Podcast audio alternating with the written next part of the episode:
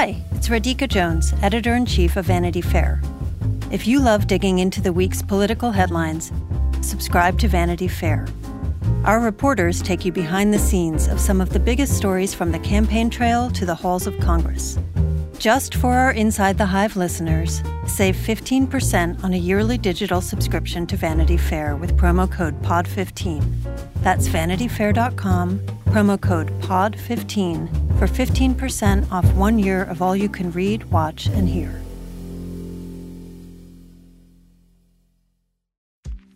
AI is making waves in every field it touches. President Biden is now on TikTok, and the election draws closer each day. With so much going on in the world, it is hard to keep up with it all, let me tell you. Hi, I'm Kai Ryssdal, the co host of Make Me Smart. It's a podcast from Marketplace. And every weekday, Kimberly Adams and I break down the latest in business and the economy with short daily episodes to make it easy for you to stay in the know. Listen to Make Me Smart wherever you get your podcasts.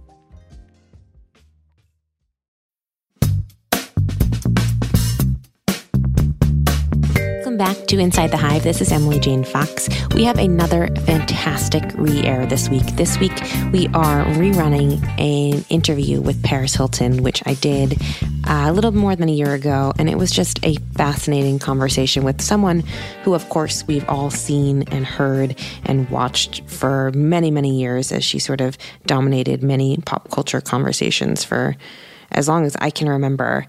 Uh, but this is Paris Hilton. Like, I certainly have never seen her or heard her before. She was talking about the way that the media treated women like her in the era when she was really at the peak of her notoriety. Uh, she was talking about the brand that she's building, a, a seemingly endless supply of ambition and what it's like to be a woman at the center of that at this point in her life and her career. It was really fascinating and it made me uh, think a lot about our assumptions about her, uh, the way that the media talked about her and treated her and her peers. And it just was something that made me think about so much of pop culture and the conversations over the last uh, decade or two.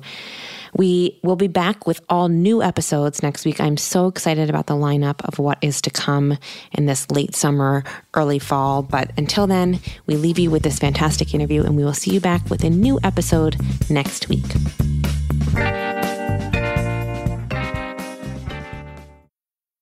Hey, Jon Favreau here. There's no shortage of political takes in 2024, but quantity doesn't cut it. We need a better conversation about the latest biggest election of our lives. On Pod Save America, me and my co hosts cut through the noise to help you figure out what matters and how you can help. Every Tuesday, Wednesday, and Friday, Pod Save America is breaking down the political news that makes us laugh, cry, and snap our laptops in half. Expensive year for laptops. Make sure to check out new episodes of Pod Save America on your favorite podcast platform or our YouTube channel now. This show is sponsored by BetterHelp. How is your social battery right now? Is it bursting with energy or drained? How do you recharge it? Have you ever reflected on those questions? Therapy can give you the self awareness to build a social life that doesn't drain your battery. And if you're thinking of starting therapy, give BetterHelp a try. It's entirely online and designed to be convenient, flexible, and suited to your schedule. Find your social sweet spot with BetterHelp. Visit betterhelp.com slash hive today to get 10% off your first month. That's betterhelp, H-E-L-P dot com slash hive.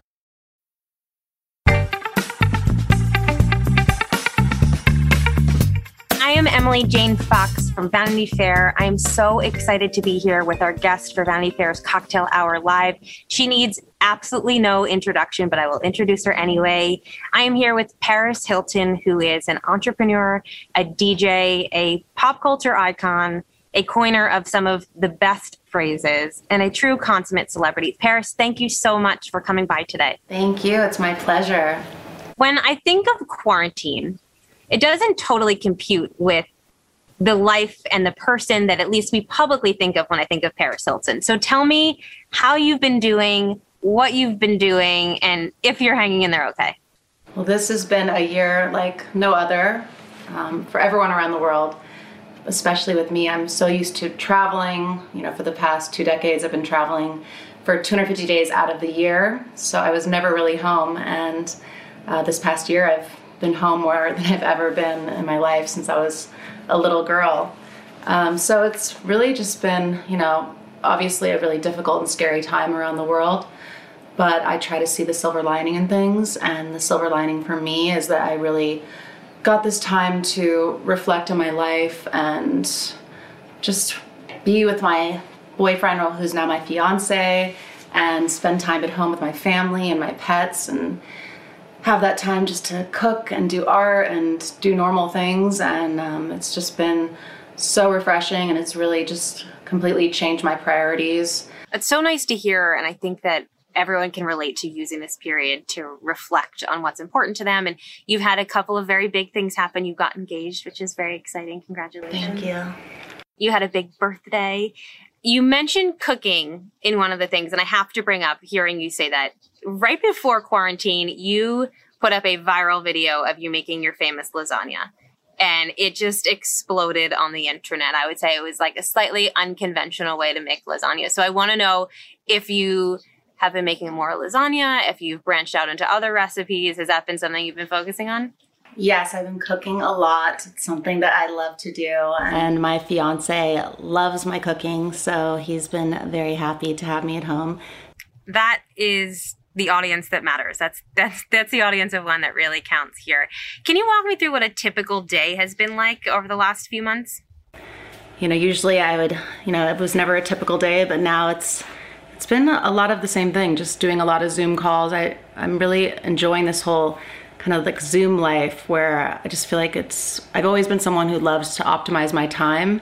And now, without having to travel or be in traffic, I can literally do like 20 meetings in a day. So it's really just amazing with technology what we're able to do now. And I've just, have been working so hard. So every day is a different project, um, doing a lot of my art, doing music. I have my recording studio here at the house, so I've been recording music for my new album, as well as I built a podcast studio for my new podcast.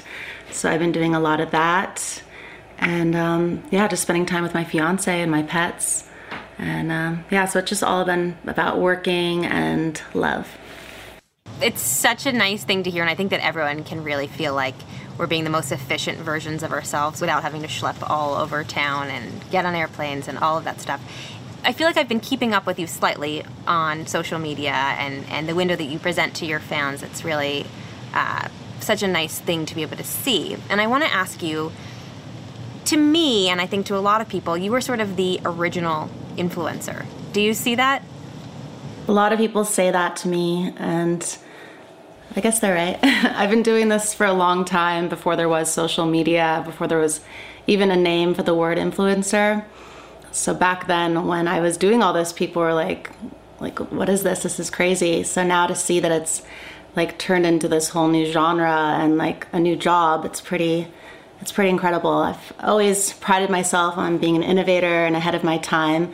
So it does make me proud when I hear people say that it's also so funny to me, and, and you must die. And I, I want to hear your reaction when I see all of this nostalgia culture coming mm-hmm. back, all of the trends that you and your friends essentially made, the entire aesthetic. Every mm-hmm. piece of clothing that you popularized is now the thing for Gen Z. Are you just going crazy seeing all the low rises and mini Pradas and Fendi baguettes coming back? I love it it's it's just so much fun because you know back in the day I didn't have a stylist. I was just putting all these looks together myself, and nobody dressed like me really back then. And now to see just all of these girls just like totally dressing up in the styles and just seeing just like memories flooding back of just everything and then seeing them make memes on their social media accounts where it's like a picture of me and then next to them and they're like decked out in the exact same thing like all in Dior or Von Dutch or my 21st birthday dress so that's another thing just it just makes me so proud to see that and just makes me smile I want to talk about what it was like for you as a young girl but but before I do I want to talk about the brand of Paris Hilton and I wrote this all down because I didn't want to forget anything, and I'm I'm sure that I will still forget something. But there's a lot here. So you have, I believe, 45 branded stores. You have 19 product lines that have made more than four billion dollars in revenue. Four billion with a B. 27 fragrances with more on the, on the way over the course of 15 years. You have a DJ career that, as you said, keeps you on the road for 250 days a year. And reportedly, you make a million dollars per gig, which is wild. You have a podcast that just came out called This is Paris, a documentary that, as I said, uh, premiered last year by the same name. You have a production company, a two year deal with Warner Brothers for unscripted programming. That is a lot going on and it is it is a remarkable slate that spans so many different industries. I heard you say in your documentary that you will not rest until you make a billion dollars. Where are you in the progress towards that goal? Thank you um, i just i love being a businesswoman and success is something that really drives me and when i was filming that documentary that was always my goal because i just wasn't happy in my personal life and I felt that money would bring that happiness to me, but it really doesn't when you think about it. So that's not my focus anymore or my goal. I'm, I'm sure it will happen, but it's not something that I really care about anymore because I'm more interested and care more about the next phase of my life and getting married and having babies. And I just feel like that's really the true meaning of life. So um, I just, I don't know, I'm not really focused on material things like I used to. It's more about growing as a person and being an adult and just just starting the next phase of my life. That's my focus and where my priorities are now. It's so interesting because I actually feel like I had a shift in quarantine that made me feel similarly. I was go go go.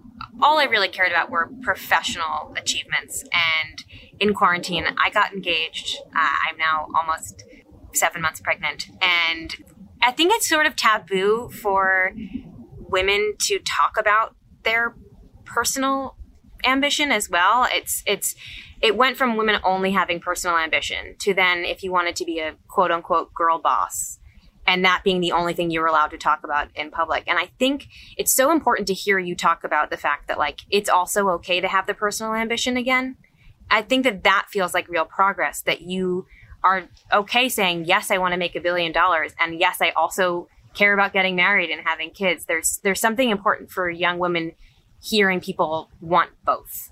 Yes, I think it is important. It's, it's important to be honest and true. And I'm just so grateful just for doing my documentary because I learned so much about myself and this was the first time that I was able to open my heart because I was so healed from really speaking about so many traumatic experiences I've went through and learning so much about myself. Like honestly, before the documentary, I had no idea who I was. I was just so on the go and just constantly traveling, constantly working. Everything was just moving so fast that I never had one second to even think about myself or my life or anything because it was all about, you know, the public and being this character and not even being who I really was. Um, so it's just an amazing feeling now to have this open heart and be ready for that and to have found my perfect twin flame, soulmate, everything.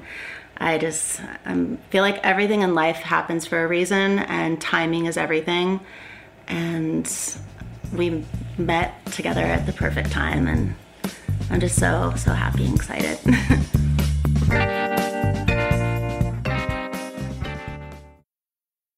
Hi, I'm Michael Calore, the co host of Wired's Gadget Lab. And I'm Lauren Goode, the other co host of Wired's Gadget Lab. Get ready to dive deep into the cultural phenomenon that's been shaping conversations, sparking movements, and breaking barriers for over a decade. The new three part docuseries, Black Twitter A People's History, based on the groundbreaking Wired cover story by Jason Parham, explores everything from the fun, games, and inside jokes that characterize the early years of Black Twitter to the social movements, the voices, and the hashtags that made Black Twitter an influential force in nearly every aspect of American political culture. Join us as we unravel the threads of this digital community, tracing its origins, celebrating its triumphs, and exploring its impact on society at large. Watch the series from Onyx Collective in association with Wired Studios, premiering on Hulu on May 9th.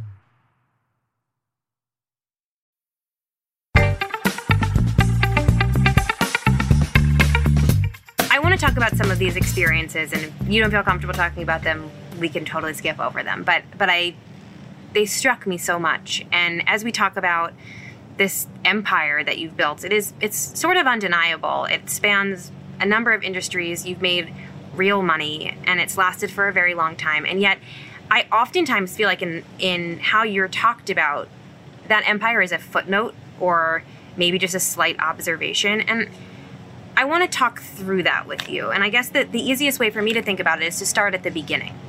And the way that you were covered for years was that you were quote unquote famous for being famous. And that's where it stopped. And in reality, and, and certainly in hindsight, it's very clear that you have been one of the most persistently relevant people of the last generation. And I, I wonder from you, what do you think people missed about you? And why you think you have endured in the in the public eye for so long and in such a successful way? Yeah, it was really just hard, you know, growing up in the public eye and being a teenager and then all of a sudden just this fame happening. And then you know for people just having the media would just be so mean sometimes and it would just be very hurtful. And i felt like people really didn't know who i was and would judge me and there'd be misconceptions and i don't it was really hard to deal with um, especially with the media constantly making up stories and you know no matter what i did they would just always say oh famous for being famous and um, now today that's actually like a whole new job that people are doing. So uh, that makes me happy, at least, that people can finally understand that concept. Because um, I was just being myself, and um, I had no idea that it would turn into something, but I ended up creating a brand off of it. And I've just been always hardworking. I've always, I think, just from what I went through in life, I just had this drive that I never wanted to be controlled by anyone. And um, even though it was it was very just hard to deal with you know, just like looking back on it now just people were so cruel and so mean to me and i just felt just i don't know it was like emotional abuse all the time from people. Because i'm blonde and because i come from my last name people are like oh she's just stupid. She's an airhead. She's spoiled. Just I don't know, just kind of judging me just based on that when they really didn't even know who I was. It was just like this kind of like cartoon character that the media created, which, you know, basically turned into what everyone would think of me. And then also doing the simple life, I think that obviously added on to it because I was playing a character and reality TV was so new that people just assumed because it's called reality TV that it's actually real. And they had no idea that I was in on the joke the entire time and I know exactly what Walmart is and basically everything I was doing was basically what I thought the public would want was that type of character. So you know, after being spoken about like that and then doing that character, I kind of just got stuck in it for such a long time. It's so interesting to hear you talk about, um, and I've heard you talk about this before, and I've certainly lived through the coverage of it, it feels like a little bit of a vicious cycle where you were playing this character and then people were treating you like this character and it's it seems like it was a, a feedback loop that was really hard to get out of and I, I can't help but think of someone like a, a Kylie Jenner or people of her generation and her cohort who just came out and and played a version of themselves that wasn't totally a character. I don't know what she's like um, in, in person, but it seems like you sort of you walked as a character so that Kylie Jenner could run as Kylie Jenner. And it just feels like we've maybe evolved past a point where people would feel like they needed to play a ditzy, rich blonde in order to be successful. But tell me what you think. At, at the time when you were coming up, it felt necessary for you to be this blonde Hilton in order for you to gain notoriety. Is that right? It was like almost like this stereotype that every time I would even, you know, be doing something, my agents, everyone I was working with, the producers on The Simple Life, they really wanted me to play up this character. And I've always just been a very naturally shy person.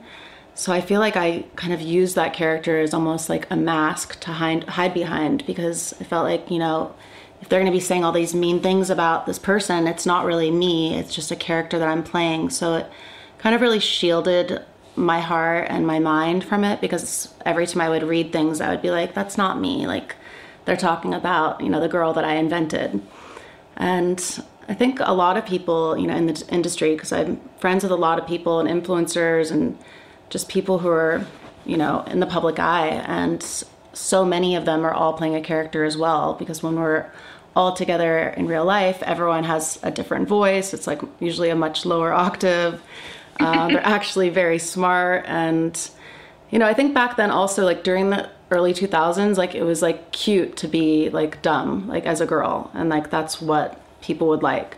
Like now, I think it's just it's so much sexier and attractive just to be smart and a brilliant woman. But back then, it just it wasn't how it was at all. So I think that a lot of girls would just play into that because that's what we were taught almost that you know that's the cute way to be, but it's really not. It's funny because I I think uh, when you were coming up, it was the end all be all to be famous and I think that obviously that will always exist, but it sort of is like you want to be famous and now. You want to be famous and have a big brand. You want to be famous and have a business that you can be proud of. And I think what happened to you was absolutely necessary to get to this point today, but it really feels like a shift has happened and that it's okay to be successful and cool. And that's the thing that young girls should be and are striving for. And that feels like uh, a large part of that is a, a credit to the, the groundwork that you laid there. You alluded to this earlier, and I want to ask you about it straight on.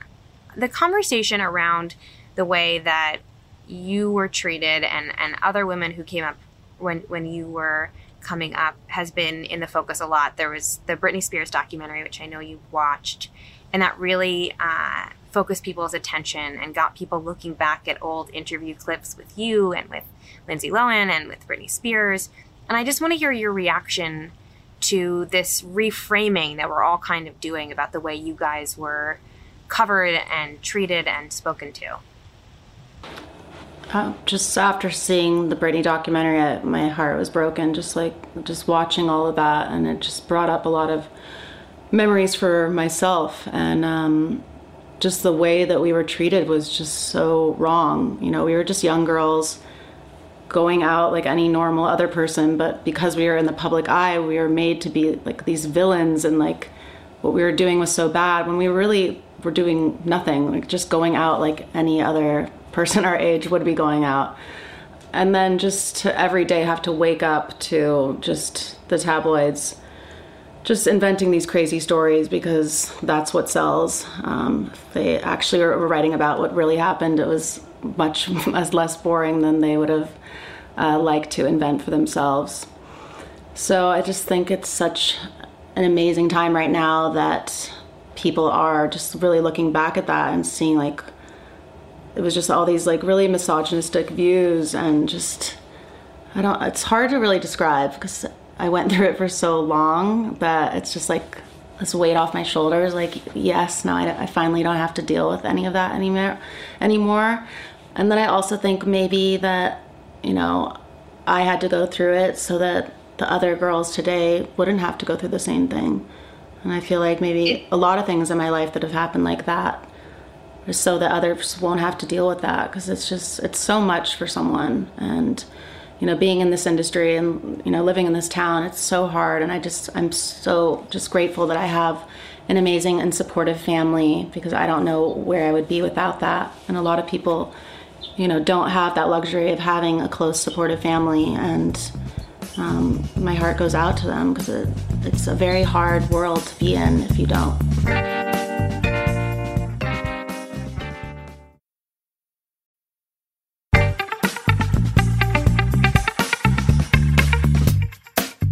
As you talk about your family and as you talk about uh, things changing as a result of things you've experienced, it makes me think of probably the most difficult moments to watch in the documentary and to hear you talk about. And they involved um, the tape that was leaked about you. And I don't want to dwell on it because it's in the past and I'm sure it's not easy to talk about, but I have to bring it up because the way it was talked about at the time was, and, and you say this in your own words, that it was painted as if you did it on purpose, that this was something that you orchestrated and that you were the bad guy in the situation and the, the facts of the situation could not have been more opposite and uh, there's a point where your sister nikki talks in the documentary about um, you guys lived in a hotel and her running down the hallway and literally turning over all the newspapers in the hallway so that you didn't have to see the coverage of it on the front page of the New York Post. And I have a sister and I'm very close to my family, and just thinking about the toll on you and your family, it's heart wrenching. And I wonder if you can just talk about the emotional toll on that. And then what it must be like to see, unfortunately, other celebrities who have gone through something similar since then and, and how it's been a totally different experience because people have finally started to realize that, like, you are the victims in this and you're not the perpetrators of it. And it's not salacious gossip, it is something that is incredibly invasive and life altering. Yeah, that that will always be something that will hurt me for the rest of my life. Um, it's always there in the back of my mind, and you know, when it happened, it was just people were so mean about it to me, and just the way that I was spoken about, just on all the nightly talk shows and all the media, and just every day having to see things and with my family was just heartbreaking where I would be in tears every single day. I didn't want to leave my house, didn't want to show my face. I just felt like my life was over. And I always had looked up to just these amazing women like Princess Diana. And I just felt like when he did that to me, took that all away from me. And people would never look at me the same. Obviously it was humiliating. That's a private experience between two people. You think that you love someone and you trust them. And to have your trust betrayed like that and for the whole world to be watching and laughing and even more hurtful to me for people to think that I did that on purpose that just killed me it just made me just it was it still gives me like post traumatic stress disorder even like talking about it and um, yeah, just that was the part that was, you know, obviously it, it, was humiliating for people to see all of that, but the fact that people would think that I would want that or do that on purpose just really angers me. And then after, I just noticed there was a lot of celebrities purposely doing it, which then it made it look even more like I did too. And it was almost like this blueprint to become famous. Um, and then since then, there's been others which have been leaked by, you know, their exes, and um, that's a different story. But the way that I was made a villain back then because of something that someone did to me, and now is just a completely different story. Like if that would have happened today, it would it would not be, you know, what it was back then. So I'm again happy that things have changed and that people are realizing that is just the woman in the situation who is the victim should not be treated like that or spoken about like that. I'm sorry that it hadn't changed by the time that you had to go through it and that it happened so publicly and, and uh, that you are still feeling it and it's completely understandable. And it makes me think that it's no wonder now that you are doing things that are making you in control of your own narrative. You are producing your own television, you are involved in a documentary, you have a podcast that comes out, and you are the author of your story now in a way that 20 years ago you you were not the author. You were the subject of other people's stories that they were creating about you. And I'm, I'm wondering how it feels to be in the driver's seat of the narrative around you for the first time oh empowering I'm so proud of the woman I am today and all that I've been through and just how strong I am. And now being able to have that power to write my own narrative and my own story and show the truth. Do you think you're going to make a return to reality TV? I get calls all the time. People are always offering different shows. They want to bring back the simple life. They want me to do like so many different concepts, but I just always say no to everything because business has been something that's been my main focus. Um, but now that I have my new production deal with Warner Brothers and I'll be able to control the show. It'll be mine. So I might think about getting into it again now that I'm going to be the boss and can be controlling it and not someone else. It's definitely better to be in the driver's seat than in the passenger seat. Yeah. The other the other thing I wanted to talk to you about was um, you're really dipping your toe into advocacy, and it's particularly around what you experienced as a teenager uh, in boarding school. And I wanted to hear a little bit about what led you to finally come out and share your experiences and the work that you've been doing since then. Well, when I first started shooting the documentary, that was never supposed to be part of the story because what I went through there was just so just terrible and traumatic that I made a promise to myself when I left there that I would never talk about it, acknowledge it, or speak of it or think of it ever again. But again, that was always in my memories, always in the back of my mind. I would have nightmares every single night and when we were shooting the documentary, about seven months into it, one night I just was having very severe nightmares. And we were in Korea, and um, I was just so emotionally and physically exhausted. And that's when I opened up to the director a little bit about it. And I didn't really say, but I said, you know, don't use this part of the footage. Like, I don't want this in the movie.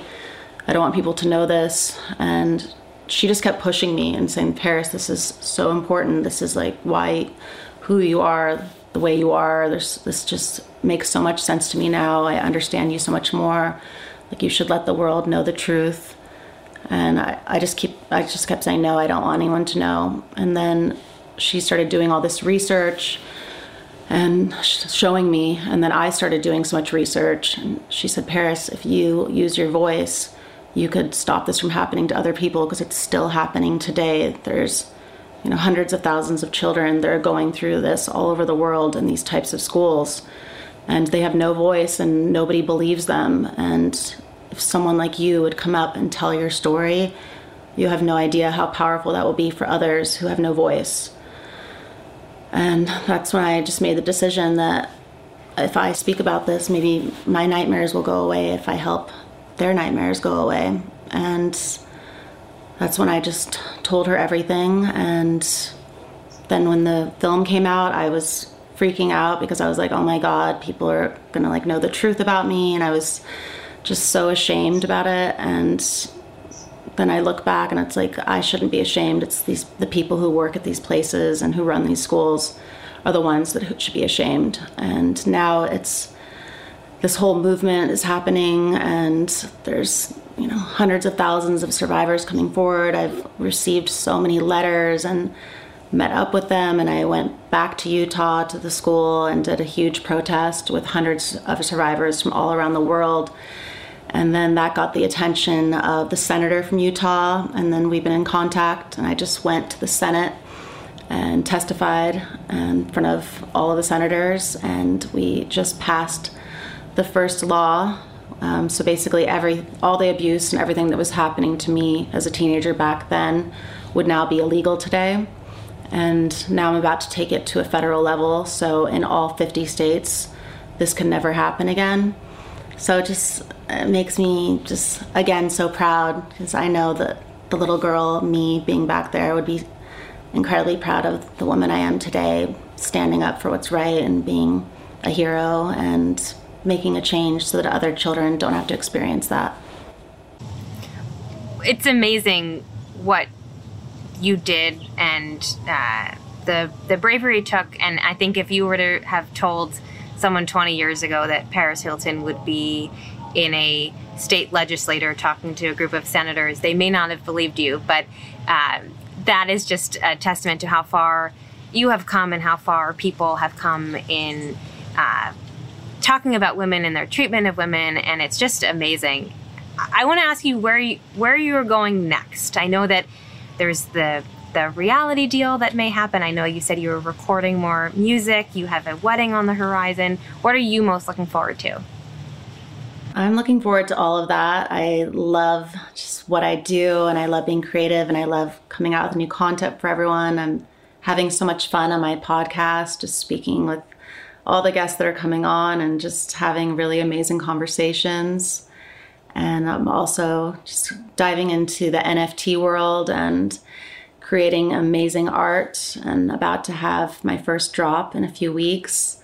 So I'm just super excited about that. And Wait, tell me more about it. Well, I actually did my first NFT in March of 2020 before the whole NFT craze. Again, like me, always being an innovator and pioneer. and it actually won the Best NFT Charity Award. So I was super excited about that. And then now just to see it blowing up in the past couple months has been super exciting. And I have partnered up with Nifty Gateway and uh, Ashley, who is my producer there, um, introduced me to Blake Kathryn, who is this brilliant digital artist, and we have been collaborating together to make these just magical fantasies, gorgeous, um, futuristic pieces that really come from my heart. And I cannot wait. We're having the drop on April 17th, and it's super exciting. I can't wait to see. This is just you dipping your toe into the NFT pond feels like the perfect 2021 moment.